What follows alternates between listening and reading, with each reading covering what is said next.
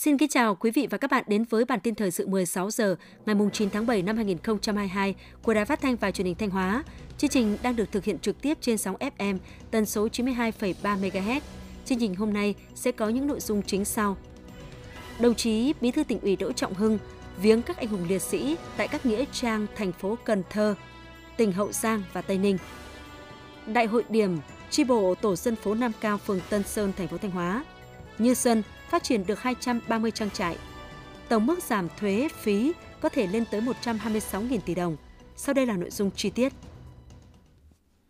Từ ngày mùng 7 đến mùng 9 tháng 7, đoàn đại biểu tỉnh ủy, Hội đồng Nhân dân, Ủy ban Nhân dân, Ủy ban Mặt trận Tổ quốc tỉnh Thanh Hóa do đồng chí Đỗ Trọng Hưng, Ủy viên Trung ương Đảng, Bí thư tỉnh ủy, Chủ tịch Hội đồng Nhân dân tỉnh làm trưởng đoàn đã đến dân hoa dân hương tại các nghĩa trang thuộc thành phố Cần Thơ, tỉnh Hậu Giang và Tây Ninh.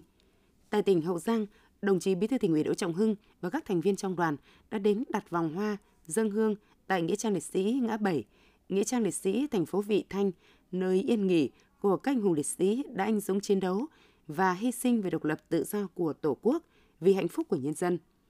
Đến đặt vòng hoa, dâng hương tưởng niệm các anh hùng liệt sĩ đang yên nghỉ tại nghĩa trang thành phố Cần Thơ và các nghĩa trang Ô Môn, Bình Thủy, Thốt Nốt thuộc thành phố Cần Thơ – nơi có 745 mộ phần liệt sĩ Thanh Hóa.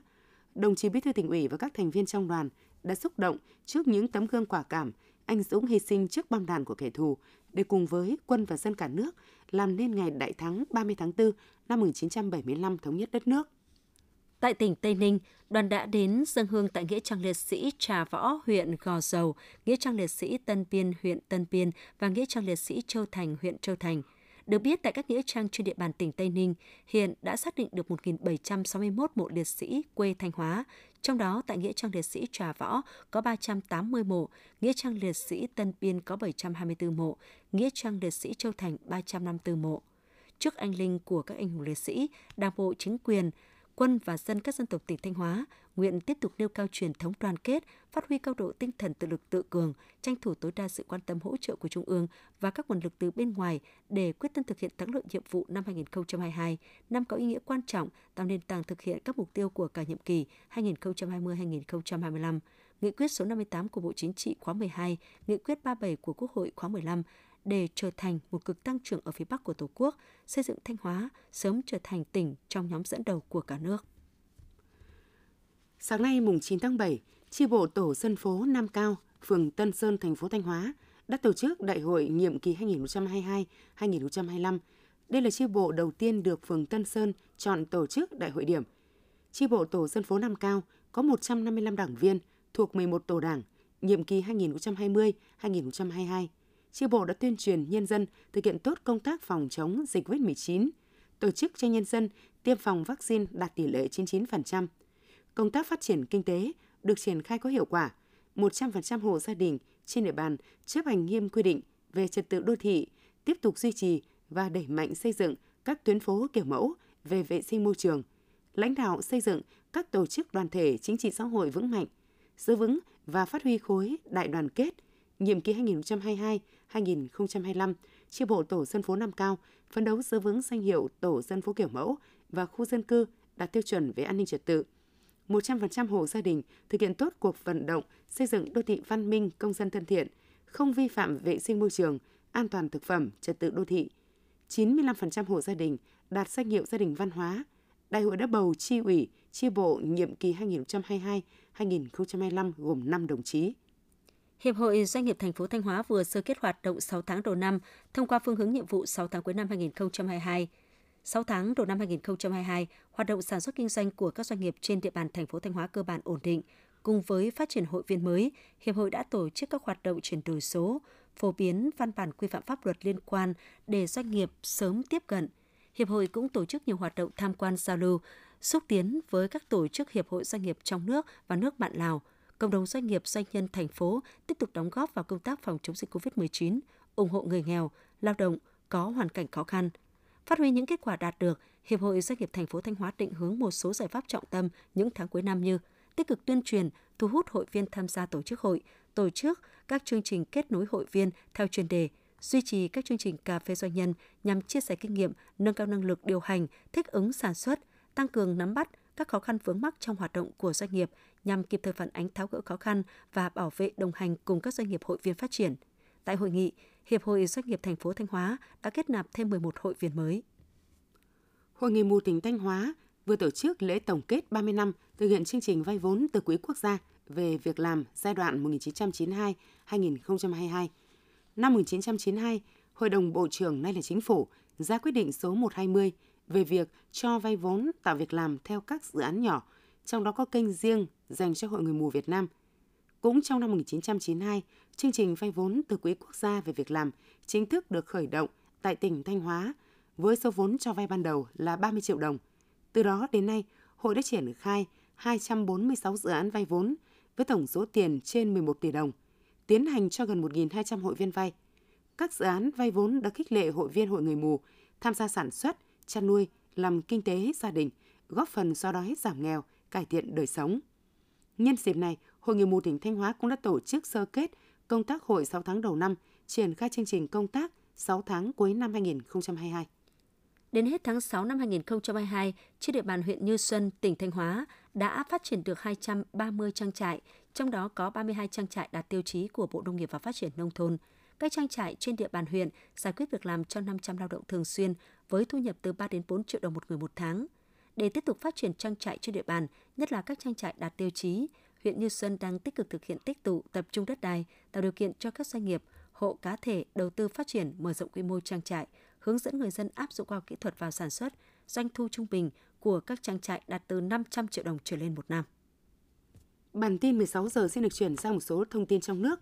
Sáng nay mùng 9 tháng 7, tại thành phố Hồ Chí Minh, Thủ tướng Chính phủ Phạm Minh Chính chủ trì hội nghị tổng kết thực hiện nghị quyết số 53 và kết luận số 27 của Bộ Chính trị về phát triển kinh tế xã hội và bảo đảm quốc phòng an ninh vùng Đông Nam Bộ và vùng kinh tế trọng điểm phía Nam. Phát biểu chỉ đạo và định hướng tại hội nghị, Thủ tướng Chính phủ Phạm Minh Chính nhấn mạnh vùng Đông Nam Bộ và vùng kinh tế trọng điểm phía Nam có vị trí chiến lược đặc biệt quan trọng về kinh tế, chính trị quốc phòng, an ninh đối với nước ta và khu vực. Đây là một sự kiện có ý nghĩa đặc biệt quan trọng trong việc đánh giá lại chặng đường 15 năm vừa qua và xác định con đường phát triển cho vùng Đông Nam Bộ và vùng kinh tế trọng điểm phía Nam trong giai đoạn sắp tới.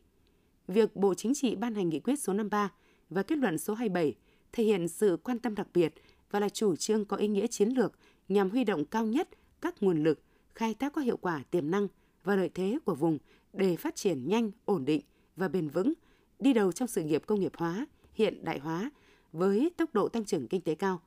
Các mặt giáo dục đào tạo, văn hóa xã hội, y tế vào loại hàng đầu cả nước, bảo đảm ổn định chính trị và quốc phòng, an ninh vững chắc, góp phần tích cực vào sự phát triển chung của khu vực phía Nam và cả nước, là địa bàn cầu nối để hội nhập, hợp tác kinh tế có hiệu quả với các nước trong khu vực. Phó Thủ tướng Vũ Đức Đam vừa ký ban hành nghị quyết số 83 ngày 8 tháng 7 năm 2022 của Chính phủ về việc ký quỹ và hỗ trợ cho vay để ký quỹ đối với người lao động đi làm việc tại Hàn Quốc theo chương trình cấp phép việc làm cho lao động nước ngoài của Hàn Quốc. Theo nghị quyết, người lao động thuộc đối tượng được vay vốn tại Ngân hàng Chính sách Xã hội để đi làm việc ở nước ngoài theo hợp đồng, có nhu cầu vay vốn đi làm việc ở Hàn Quốc theo chương trình EPS sẽ được vay đến 100 triệu đồng để ký quỹ tại Ngân hàng Chính sách Xã hội mà không phải thực hiện đảm bảo tiền vay.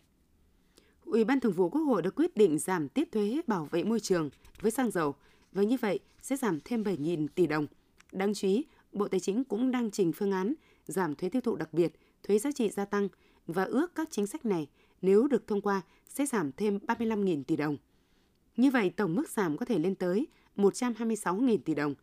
Đây là mức lớn nhất từ trước tới nay. Cụ thể, chính sách giảm thuế giá trị gia tăng trong gói kích cầu và các chính sách miễn giảm giãn thuế khác chỉ ước khoảng 64.000 tỷ đồng, nhưng đến nay tăng lên trên 88.000 tỷ đồng. Theo Tổng cục Thuế, trong 6 tháng đầu năm 2022, cơ quan thuế các cấp đã thực hiện 20.720 cuộc thanh tra kiểm tra, kiểm tra 276.726 hồ sơ khai thuế. Tổng số tiền kiến nghị qua xử lý thanh tra kiểm tra là hơn 13.937 tỷ đồng. Qua cơ quan thuế các cấp cũng thanh tra kiểm tra 74 doanh nghiệp có hoạt động giao dịch liên kết, truy thu và xử lý số tiền là 288 tỷ đồng, giảm lỗ 488 tỷ đồng, giảm khấu trừ 0,87 tỷ đồng.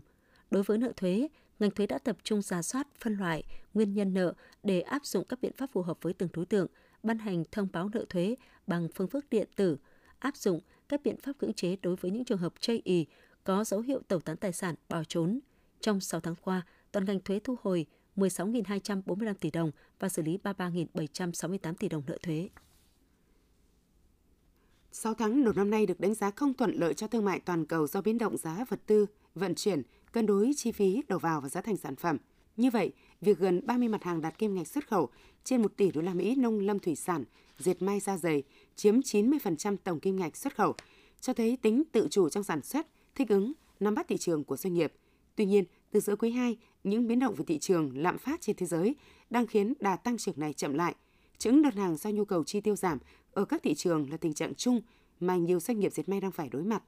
Lý giải tình trạng này, theo Hiệp hội Dệt may Việt Nam, thắt chặt chi tiêu là một phần. Phần lớn lượng hàng tồn kho của phía đối tác châu Âu, Mỹ là quần áo mặc thiết yếu ở thời điểm dịch COVID-19 bùng phát, người dân hạn chế ra ngoài. Nay, lượng hàng này dồn lại, nhu cầu chuyển sang các mặt hàng quần áo công sở, du lịch, hoạt động ngoài trời doanh nghiệp sẽ mất thời gian xử lý hàng tồn. Quý vị và các bạn vừa theo dõi bản tin 16 giờ của Đài Phát thanh và Truyền hình Thanh Hóa. Mời quý vị và các bạn tiếp tục đón nghe bản tin thời sự 17 giờ để cập nhật những tin tức thời sự trong tỉnh.